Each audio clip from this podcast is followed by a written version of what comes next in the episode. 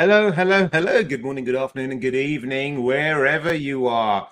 Welcome to the Jerich Show after a week or two hiatus. Lost a bit of track of time. But anyway, this week we speak about some Koreans. We take the Pepsi Challenge, uh, why a UK Army portal has been down, and a council that Erich can't pronounce has some security issues. All that and more coming on this week's show. Welcome to The Jerich Show, featuring your hosts, Javvad Malik and Erich Kron. Timely topics, poorly presented.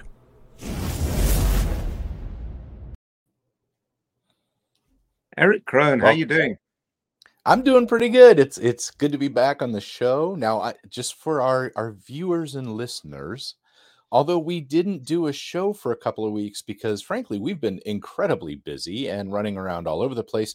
Javvad and I did have an opportunity to spend time in person, which was kind of nice. And look, we've made it out of here with no bruises, no injuries. Uh, you know, it was a good time. I he got to uh, he actually got to experience my travel curse once again. Did I? Yes, I did. Yes. Once again, by a local bus driver in their local town. It was absolutely ridiculous. So those of you who don't know, if you're ever traveling with Erich, don't. It's just not worth Don't. hassle. Anyone who has ever traveled with Erich has got delays, cancellations. It, it's just the absolute worst.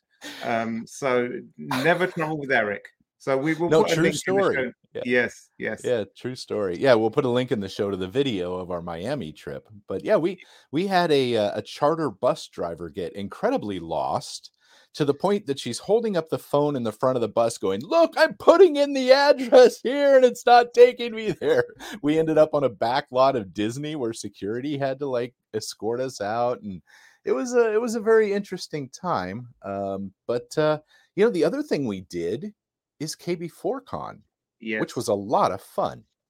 It was amazing. It was the first proper conference I was back at for two years. Uh, I've been to some events and what have you, but this was the first proper, proper conference. And for a lot of attendees, it was the first event they were at. Uh, we had way more people than I think we anticipated. Because normally, like, you know, say like, say like a thousand people sub, uh, register, maybe like six or seven hundred will turn up to the thing. But no, Yeah. this was like, this was like at capacity. I think there was about fifteen hundred people that that showed up and everyone was just so wonderful and, and great. I, I had the honor of being the MC for the event. Uh, unlike Chris Rock, I avoided getting slapped. But I um, tried. yes, but you know what? I, I I opened up and and then it was a massive auditorium. There's about fifteen hundred people there, and I couldn't resist taking a, a little video selfie there. So um, uh, just to just to give you a flavor of what the event was like. This is great to be back in person.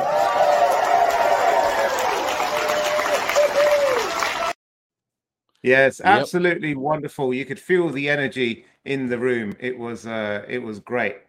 So, um anyway, Erich, how have you been doing? I've been doing pretty good. Um, I actually just got back from Chicago yesterday. Um, it was kind of cold out there. Uh, went from 87 degrees to 30 something and raining there. Uh, but uh, it's good to be back on the road. And this was my first flight not having to wear masks, which was a whole different experience, That's a actually. shame. That's a shame. oh, no. You know, people were nice. saying from your face, and now they have to see it. I saw right where you were going with that. But no, seriously, it was it was a whole different experience. Now you just did, you know, transatlantic flights. Did you have to wear a mask on your way back? Uh, no, not on the way. On the way back, it was it was optional, so that that made it easier. Yeah, yeah. Uh, It's it's starting to open up. Um, it really is. And uh, I don't know. I don't know what this is going to take us, but I guess we'll see, won't we? We'll see. We'll see. Anyway, uh, let's jump straight over to our first story of the day. And um, North Korean hackers targeting journalists with novel malware. Hmm, Yeah. That's very, very unusual to hear of North Korea um, state sponsored hackers. Well, yeah, what? yeah so this is this is one of those things where you know i've been seeing more and more about journalists and i actually did a um, i did a panel not too long ago um, with about the pegasus malware on phones and how it was targeting journalists and how amnesty, international actually has a program to help remove malware from journalists phones and the the main reason that a lot of these folks are being targeted is because they're trying to find out who their sources are. And, you know, places like North Korea, um, they control the media so tightly. When people are speaking out against it and telling stories from within the regime, um, they take that as a, a almost a state um, security breach. And so yep. uh, they, they've really been seriously targeting a lot of journalists, trying to get them to to put this malware on their phone so they can get into WhatsApp, you know, because while it's cool that it's end to end encrypted signal and WhatsApp, when you're on the device, you're at you the end. See right through that, right? You're at the mm-hmm. end. And so um, it's interesting to see this kind of stuff still continuing to go on and, and almost accelerating in a lot of ways. Yeah, yeah. Because that's that's the thing, as as like there's more end to end, or it's harder to man in the middle any of these connections, you're, you're going to go after the endpoint and the device. And mobiles, unfortunately, they they are um, a lot easier to to get people to install something or click on the malicious link because you don't have the same uh, you know abilities to preview links or what have you. There's no sandboxing to generally. And uh, also, people will check their phones at all hours of the day and night. They'll just pick up their phone bleary eyed and say, That looks interesting, and click. And uh, yeah. next thing you know, they they they get done. I mean, one of our colleagues, Anna Anna Collard, she uh, recently she fell for a simulated phishing attack because it, the the simulated fish impersonated Uber, and she had just got into her Uber five minutes earlier. So in her mind, it was mm. like, you know, you're traveling, you get into Uber, there's an email from Uber, let me check it. And, and the and the irony is like she then had to do training that she designed herself that, that she built i know that's beautiful right you know i had it happen to me once where um i was getting ready for a zoom call with some some customers about an upcoming talk and uh, lo and behold i get a simulated one that pops in saying people are waiting on your zoom call and i'm like ah like i wasn't ready for that so i'm like running around like and so i just picked the click to launch there because it was the fastest way to do it um, and and boom, there I was. Yeah, poor Anna. Yes, um, not and yeah. dumb Erich, man. Honestly, I don't believe in shaming users, but that was a pretty dumb move, Erich. I mean, you, eh. you call yourself a security professional. you know, it's right place, right time with the right message. And honestly, it just works. It really does. Now, are you telling me you've never fallen? all I'm hearing is like me, me, me, me, me, me, me, me. So you've never fallen for one of our fishes? Never, never. So th- there's there's there's a reason why. A because I'm awesome, but secondly, because nearly every this. every email I get, I report it as a phishing email. That way, the security team acts as almost like my PA. They can go through everything. They can say, "Oh, that's not a phishing email. That's not a phishing." And if they do catch one, then it's like, "You the man." So, so you just have a rule that forwards all of your email to the, "Hey, is this uh, is yeah. this phishing email address?" Oh, that's that's brilliant. Yes, I know. Or it something. brilliant. I am brilliant. Thank you. We got that on recording. Hi, Heather. Now. Heather Lowry said LOL. I know Heather.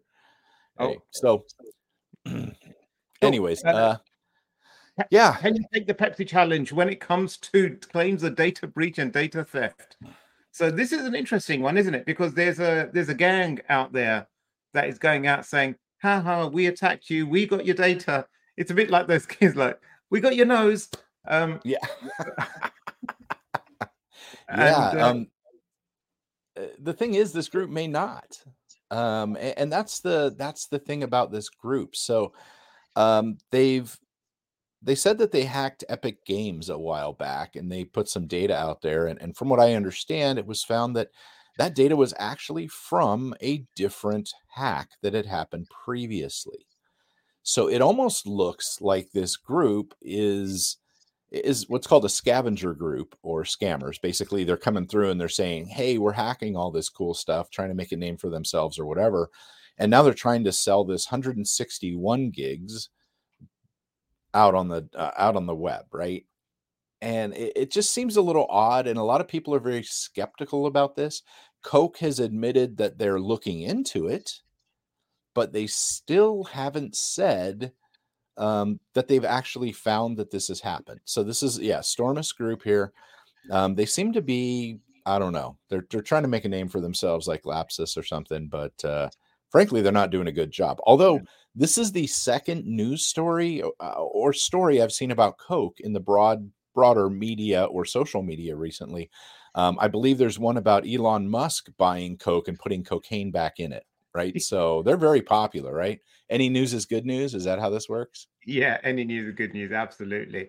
These ransomware gangs, they, they are unbelievable. I think these ransomware, if they have nothing, they have the audacity to go out and just say, like, we have your data when they clearly don't. So, so um, yeah, another interesting piece of this, you actually have it up just a little bit right there. If you scroll up just a touch um, to that that graphic right there, um, they had a poll they put out on Telegram, and they said, okay, so we're pro Russia, anti West. Um, who do you want us to target next? And they gave this list, and people chose Coca Cola, right? So it may look like then they turned around and went after Coke. Now, I have an alternate theory I think they had a bunch of crap data from these places already that they had picked up from other groups that had dumped it, you know, and they just made the list. So now it makes it look like they're really taking a target and going, see, nobody's safe. So I don't very, know. Very interesting approach. It's a it's a really conniving sort of like like like we discussed a, a while ago. It's it's it's a good marketing tactic and build up notoriety that yeah. You know how like in the old west, you you had like people like inflating their their kills and robberies and everything they did just so that they would be more afraid of them. Of course, it landed them with a higher bounty on their head, wanted dead or alive. But you know, it's yeah. uh, a lot easier. Well, the other your... thing is, yeah, this is the Stormous Stormous ransomware group, but I have yet to see any ransomware actually attributed to them. Now, maybe I've missed something but if you're going to throw yourself around as a ransomware group and all you're really doing is data exfiltration and extortion, I don't know. It just some things just aren't matching, meeting up on this. so, well, yeah, this one's your peeps. My peeps. A data breach disrupts UK Army recruitment. Uh, and the portal, the Ar- Army's uh, uh, portal, has been offline for more than a month that's a long time, actually, when you think about it. Especially seeing as there's a there's a war happening on our doorstep, like you know, just well, not on our doorstep, but in in Europe, which is pretty much our doorstep. Um, and uh, they, it's um, you know, there, there was an investigation, but you know, the data reportedly exposed the incident, full names, date of birth, addresses, qualifications, and previous employment details. So I would assume it'd be like John Doe's, born in the last 20 years, and uh, address living with mum and dad, and previous employment like I was doing, flunked my GCSEs or something. But no, that's that's unfair to people who join the army. But uh, it, it's a lot of sensitive data, and you know, it's it's one of those things as we've seen, like with the cyber element joining more with the the, the kinetic element of warfare you could imagine how like it would be if like soldiers on the front line and all of a sudden they said we know where you you live or your families live and and what have you uh, it, it, can be it can really be quite enough to take someone's head out of the game yeah what really gets me on this is how long the portal's been down right so they they got a report of this data being offered up for sale or whatever they figured out it came from their portal they shut it down but now yeah it's just sat idle now for um, over a month. That's a long time for a single web service to be offline. I mean, maybe you have enough soldiers. Maybe they're just like, ah, we'll take a break for a little bit, right? I don't know, but this is a long time to have that down. So I'm I'm curious if any of our listeners happen to know what may be going on here. Um, I would be interested in knowing a little bit more about this because generally speaking, you can do the the forensics investigation especially in a in a military or you know defense type area whatever country you're in you'd be able to do the forensics invita- uh, look here very quickly and have the thing back up and running this is like an operational nightmare it is it is indeed so Well, you know what they say about the army, like uh, who, who wins the, the bid? It's the cheapest bidder. So, Yeah, exactly. Yeah. Who's no longer around anymore to fix yeah, it? I mean, exactly. yeah, Who yeah. it to China anyway? Some developers in India. I don't know. It was it was Right, written but- in some uh, some code that was used by two people back in the 1990s, and uh, now they don't know how to fix it. Yeah. Anyway, so there's this council uh, reveals more about why it was not insured against cyber attacks. Um, so Gloucester City Council, uh, they were they decided not to insure against cyber attacks after receiving advice from insurance brokers and auditors. Uh, they they were breached by hackers off operating out of the former Soviet Union last year and since then many of his online services have been severely impacted and what have you um so you know they they asked like why why were they not insured and um they i don't know it's a risk decision i suppose right. Right. right. It's, and, uh, uh, it- yeah, I kind of get it. I mean, it is sort of expensive, but these days, really?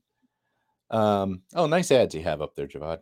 Wonderful. I have no you could, idea You could have a they- slimming we are figure. just It's- trying to we are just going to like So- my weekend shopping activity being displayed someone's cookies just showed everything no um but it you know it's one of these things that that i almost put it with like endpoint protection antivirus we know it rarely works these days sometimes you get lucky sometimes you don't there's people that argue that endpoint protection is really no longer needed and and i don't agree with that and i don't agree with that if for no other reason um that regulatory reasons say that if you're not doing your due diligence, you're going to find out find yourself in trouble.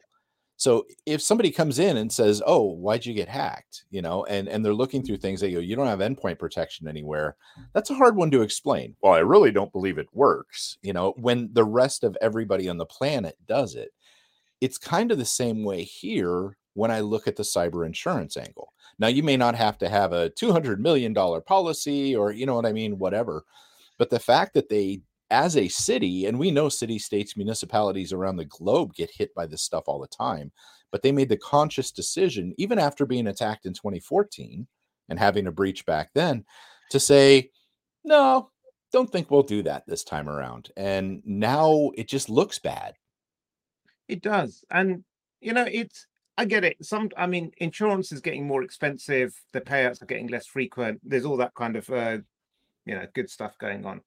So it's not always a economically viable decision. But then you need to put in some other controls, some other safeguards in place to prevent stuff happening.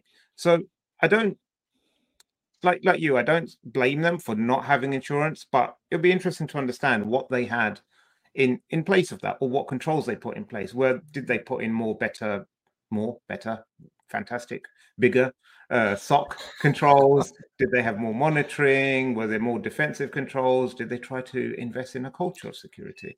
You know all these things um you know just come to mind and you know maybe we'll see the auditors report in a few months time and it all will be laid bare but we've probably forgotten about it and moved on to the next council that's got hacked by then Well, there's there's more to it though with cyber insurance um, than just transferring the risk, right? That's what insurance is. It's a transfer of risk to a policy that can pay for this.